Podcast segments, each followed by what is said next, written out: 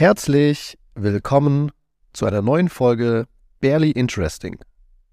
Heute geht es um einen Mann namens Edward Muybridge. Warum ist dieser Mann interessant? Weil er ein Pionier der Fotografie und des Bewegtbild war. Er war einer der ersten Menschen, der Fotos aufgenommen hat, mehrere Fotos aufgenommen hat und diese dann hintereinander abgespielt und projiziert hat.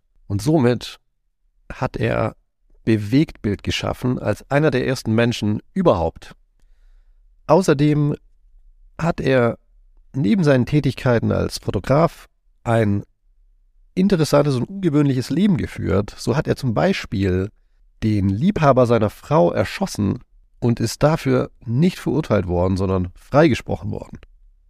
Ich bin über einen Kurzfilm des San Francisco Museum of Modern Art auf Edward Muybridge gekommen. Und dieser Kurzfilm wurde mir auf YouTube vorgeschlagen.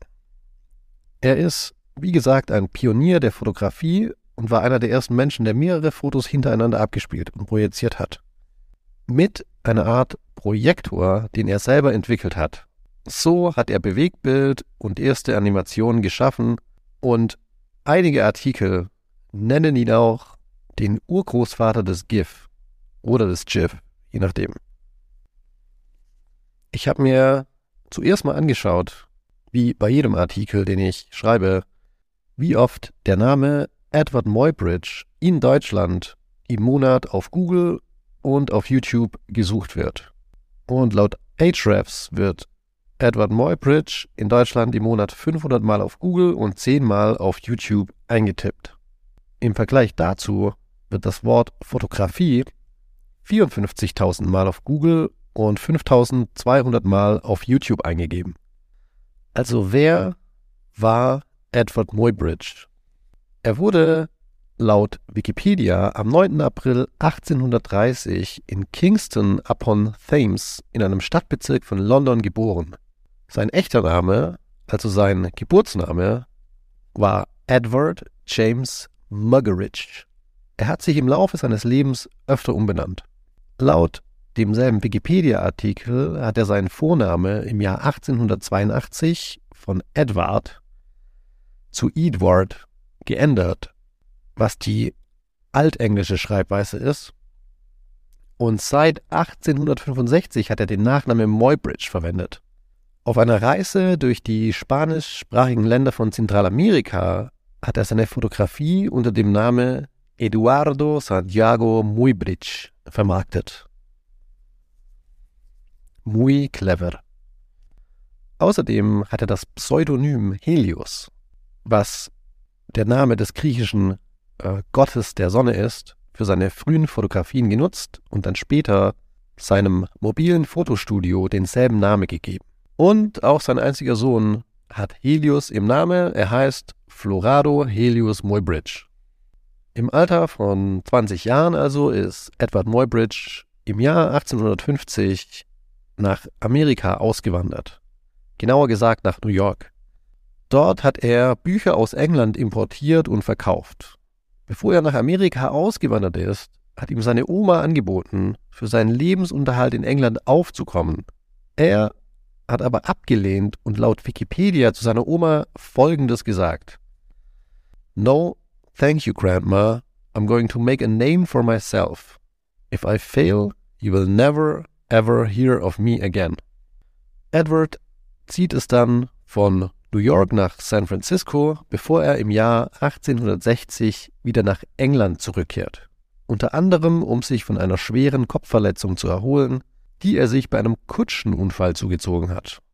Bei demselben Unfall ist der Fahrer und die zwei anderen Fahrgäste gestorben. In England bleibt er circa sieben Jahre und beschäftigt sich mit Fotografie. Genauer gesagt, erlernt er das Collodium-Nassplattenverfahren. Was ist das? Das ist ein frühes fotografisches Verfahren, bei dem mit Hilfe einer fotografischen Collodium-Nassplatte durch ein Negativverfahren eine Fotografie erzeugt wird. Wenn du vielleicht mehr über das Verfahren wissen willst, ich habe meinen Blogpost zu dem Thema in den Show Notes von dem Podcast verlinkt. Da findest du alle Links, die ich in dem Podcast erwähne. Äh, eine Besonderheit des Collodium-Nassplattenverfahrens ist, dass alles sehr schnell gehen muss. Deshalb mussten Reisefotografen damals eine mobile Dunkelkammer dabei haben. Und so war es auch bei Muybridge, der, wie oben bereits erwähnt, für die Entwicklung der Fotos ein mobiles Fotostudio namens Helios Flying Studio hatte. Wofür ist Edward Muybridge vor allem berühmt? Nach seiner Zeit in England ist Muybridge im Jahr 1867 wieder nach Amerika zurückgekehrt und hat angefangen, als Fotograf zu arbeiten. Unter anderem hat er Fotos des Yosemite Nationalparks gemacht und diese dann später auch als Stereogramme verkauft, die man nur mit Hilfe eines Stereoskop anschauen konnte. Und das Prinzip dahinter nennt man Stereoskopie. Dabei werden ganz vereinfacht gesagt zum Beispiel zwei Fotos desselben Objektes gemacht, aber aus leicht unterschiedlichen Winkeln. Spielt man diese Bilder dann ganz schnell hintereinander ab, wird der Eindruck von Tiefe vermittelt, also von Dreidimensionalität.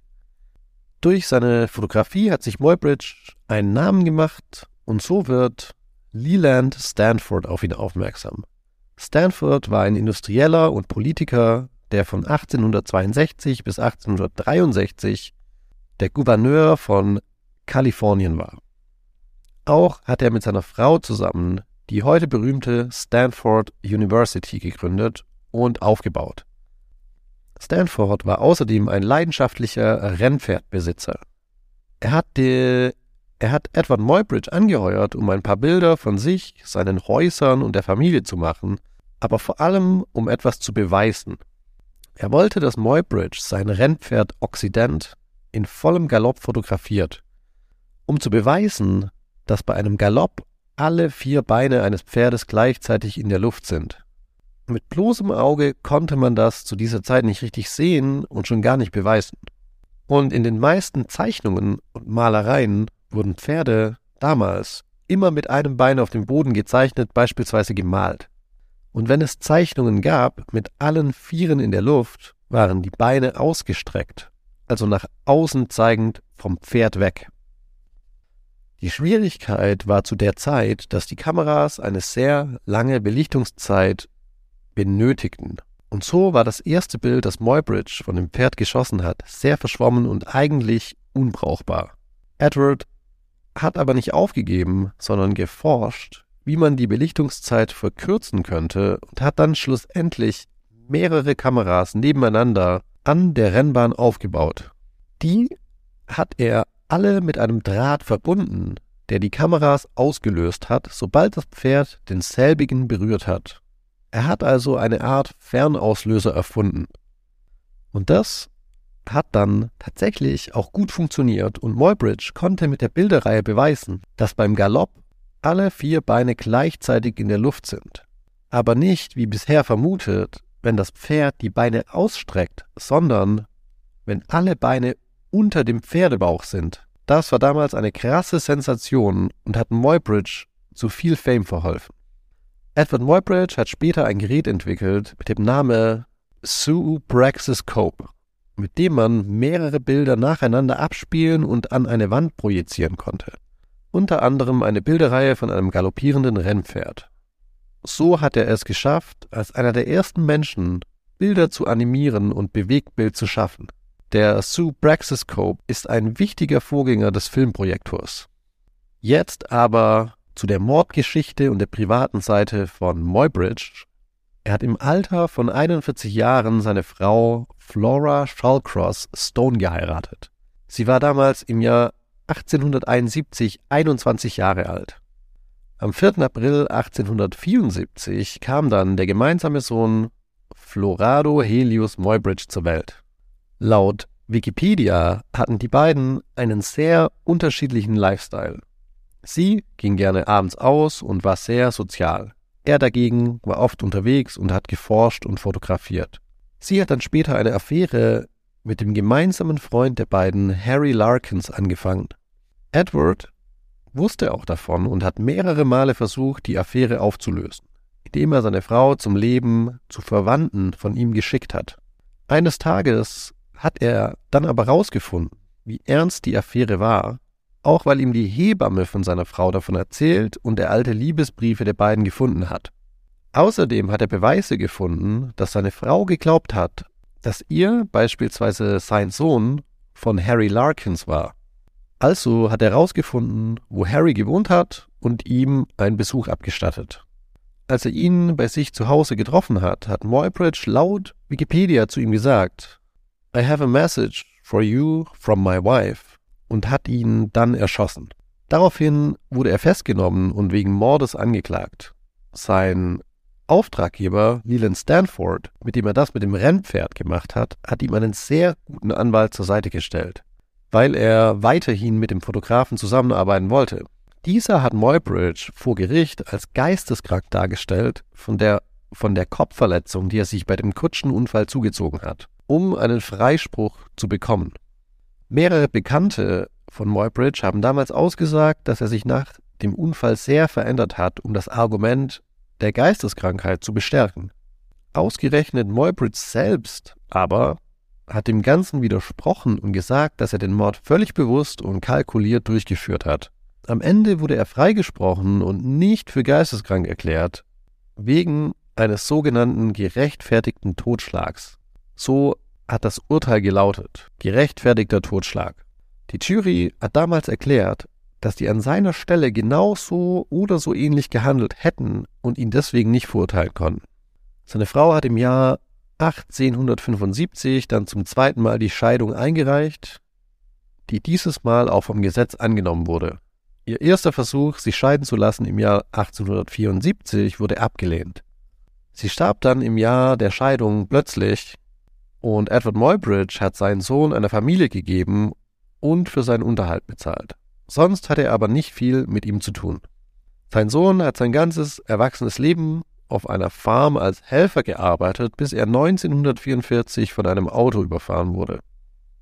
Wenn dich dieses Thema tiefer interessiert, dann liest dir gerne meinen Blogartikel dazu durch, den ich in den Shownotes vom Podcast verlinkt habe. In dem Blogartikel findest du auch noch weitere Artikel, die ich verlinkt habe und die Doku, die ich über Moybridge gesehen habe. Vielen, vielen Dank fürs Zuhören. Bis zum nächsten Mal.